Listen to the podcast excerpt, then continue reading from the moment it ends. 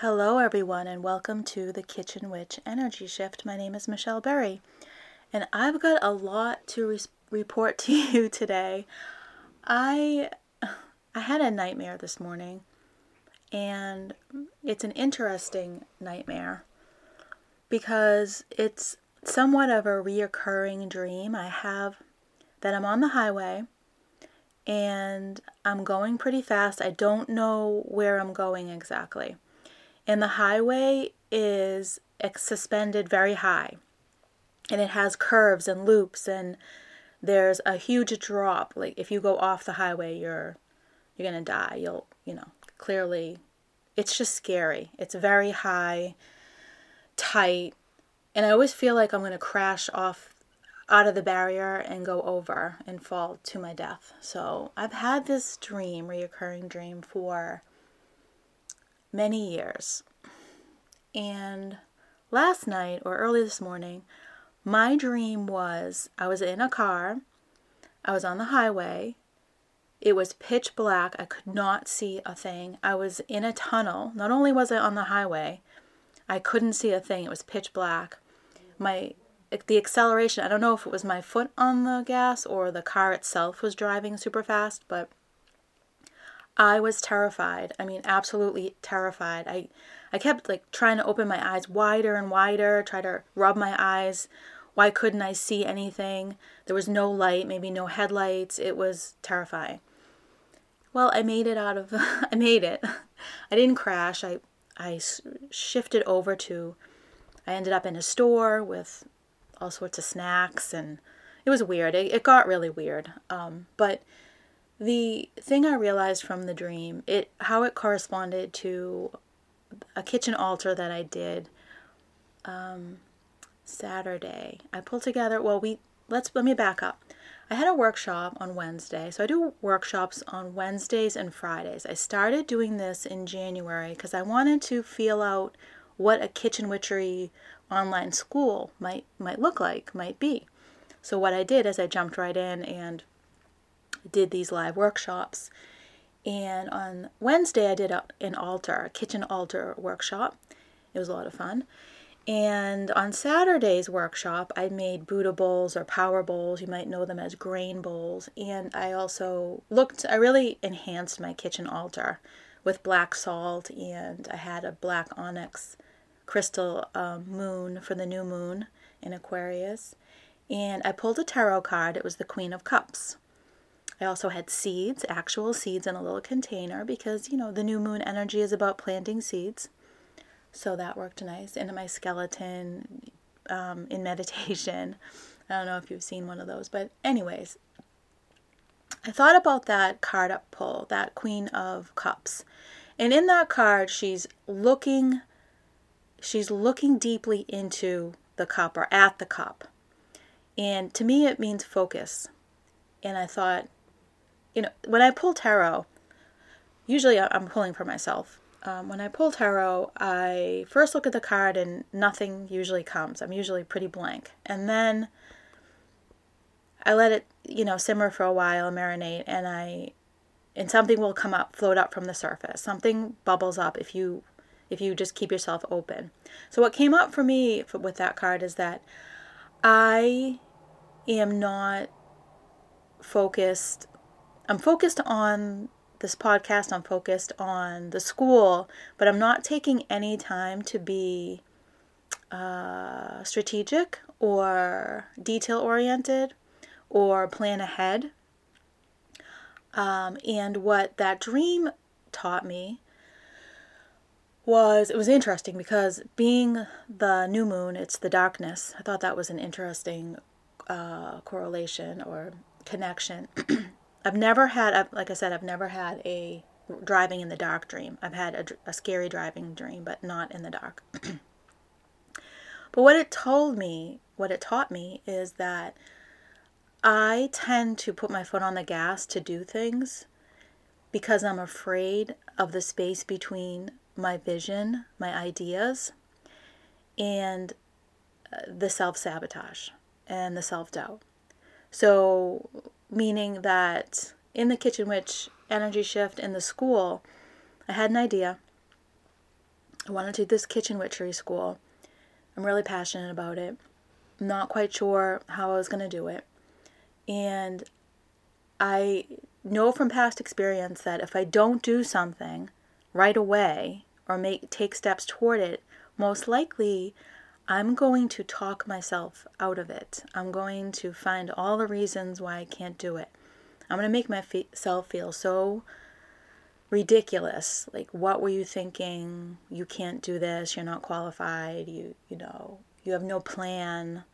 You're not ready for this. And I didn't, I don't want to hear those voices. I mean, I get, I get it. I get why I do it, but I believe, and I had to sit with this today, is that I need to reckon with that space in between my vision, my dreams, my desires, and the action I take.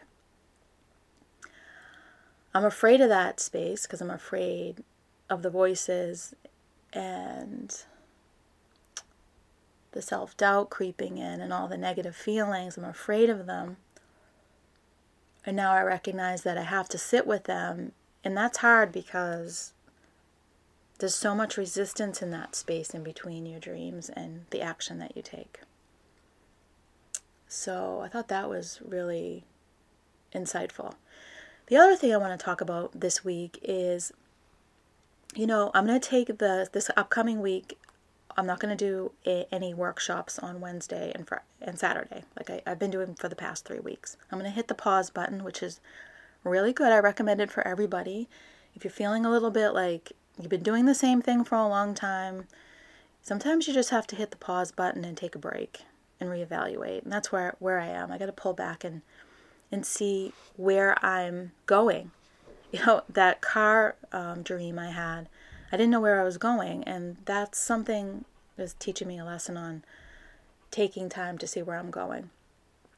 And when I'm asking my audience, you, I'm going to ask you, and I'm going to ask my email audience and my Facebook audience if there they if you would do a just do a survey. I have a i have a, i'll put a link in the show notes a survey to help me be more strategic be more helpful craft a kitchen witch online experience that is most helpful the best experience ever and that's what i want to eventually create i know it's going to take iterations and time but i'm patient right now i'm at a point in my life where Um, it just contradicted everything I said earlier. I'm patient to a point. I'm patient because I, I know in my heart that I'm not going to give up on this, but I do struggle with that um, impulsive, spontaneous um, action for fear of self doubt. Anyway, if you would, if you care about this podcast or I'm providing any value, or if you're just somebody who likes to help other people, if you could help me fill out this survey, just let me know how I can create the most amazing kitchen witchery experience online. I would be so, so, so grateful. And even if you don't like anything I do, that letting me know is super grateful in in cutting ties you know my email audience i don't have a huge audience I'm just kind of starting out with the kitchen witchery audience. And I'm I understand parting ways with uh, unsubscribing, let's say, to things that create too much clutter in your life. And if my email is one of those things, I completely understand the unsubscribe. I you know, or if I'm not providing any value, I have no hard feelings at all because there are just so many people in the world providing great content you can't absorb all of it. It's just too much. So I really want to go through uh, my audience, you know, you and um, my email audience and Facebook audience, and just really, you know, survey them. Get you get to know you better. Get to know what you need, because then I can you know be more strategic in helping i'm not going to not i'm not to stop helping but i want it to to be the most value i can so um, again, there's a survey in the in the show notes if you could help me out. And yeah, I'm going to put out an email to my um, list and just you know invite them to unsubscribe. Really, I, I really want to surround myself with with people who are serious about improving their kitchen experience and beyond through feeling the magic in the mundane. And I do want to build a community, and I would love a community that provides feedback and lets me know what I can do to help because my desire is super strong. Uh, clearly, not afraid to um, fall on my face, make mistakes, and get up and keep trying. So, yes. So, again, kitchen, I'm gonna, we're wrapping a few things into this episode. Kitchen altars or altars around your home. I want to talk more about that going forward because I, I believe it deserves its own episode or episodes. But basically, it's a collection of things that make you feel good, make you feel energized, calm, um, relaxed. Let's say in a meditative state. It makes it could these uh, altars can also be remembrances of a trip that you took, people that you knew, people that you care about, experiences that felt amazing to you, collection of rocks and candle or crystals and even oracle. We talked about um, pulling an oracle card either daily or weekly as something, whatever that card says to you, that you can focus on and be mindful and present in that energy. Or pull a card intentionally, like pull a card of what you need. You know, in tarot, I like to pull the strength card and have that near on my bedside or with me if I'm feeling I need help uh, feeling stronger, powerful, more confident, I'll focus on that card. I'll just have it near me. I'll put it in a book, I'll put it in my journal, in my planner, and just have it with me. You can do that with your altar, and that's what I'm doing with, with my Queen of Cups card. It's sitting on my altar until I feel like I've processed through that and I'm ready for a new card. The other kind of altar you can create is a moon altar. So, a new moon altar would be an altar that when you look at it, it reminds you to plant seeds of intention. It helps you focus on your desires and what you want to manifest. And you can use, you know, things around your house that you have or in nature that remind you of the new moon energy. New moon is dark. And I, I sprinkled pepper and I had black seeds and I had, like I said, a black crystal. Um, and you can change that throughout the moon cycle. So on a full moon, you can you know think about things you want to release make you can write notes too you can write an affirmation or a note on that tray or altar to help remind you of what you want to either release or manifest into your life. There's just so many ways that you can create an altar. It's, it's such a creative thing to do and you can have fun with things around your house. You can use the elements too you know if you have a space that people argue a lot or there's a lot of tension in you might want to bring a water element in or an earth element to help ground people or, you know, keep the energy moving. Like if it's a very fiery, hot, uh, angry energy, uh, a water element can help with cooling energy, cooling and calming. Even colors, you know, colors can represent for you certain feelings. So use your imagination, have a lot of fun with creating altars. The other workshop I did this week, well, yesterday, was a Buddha bowl, how to construct your own, craft your own Buddha bowl, or also called power bowls or grain bowls, or another name that they're called are vitality bowls. So basically, it's um, building a bowl, and you might have had one at Chipotle or Panera, and is a base of a protein or a starch, like a rice, a quinoa, um, noodles, uh, you know, it can be something heavier like a starch or a carb or a whole grain or whole grain or potato, something that feels heavy. And then I like to put spring greens. I like to put broccoli or cauliflower. Adding your color, your vibrancy is really important because it's a high vibe. It's, you know, I consider them high vibe and high energy. So with color, I like red pepper, red cabbage, um, different bell peppers, lots of greenery. You can um, also add sweet potatoes or um, another winter squash or even summer squash. What's awesome about the bowls is you construct you can construct them with leftovers too. So you're using up what you have in your refrigerator. And what really, really, really makes a wonderful, most delicious bowl is the dressing. And in the Facebook group, I posted a link to some homemade dressings. I will also post it here in the podcast episode notes.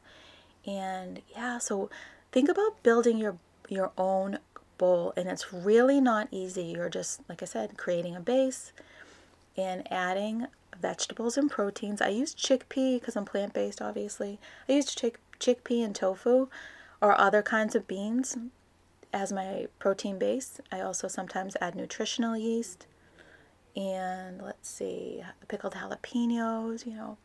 Have fun with it. I always give it a little splash of sriracha. I'm a big sriracha fan. I love spicy.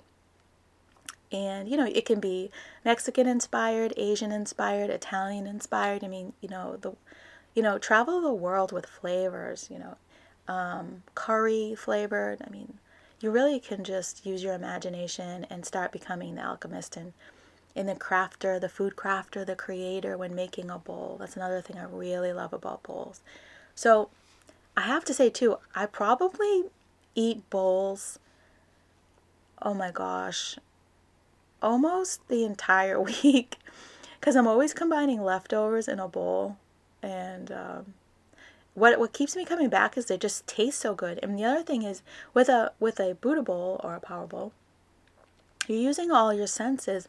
Visually, it's so beautiful because you're using vibrant color. You want to use raw and cooked food. I mean, you couldn't create it all raw, all cooked, but I like combining different, you know, my grains will be cooked or my potatoes will be cooked, but my pepper and cabbage or maybe even red onions will be raw. And so I'm mixing that up with, um, you know, like I said, beans, whatever.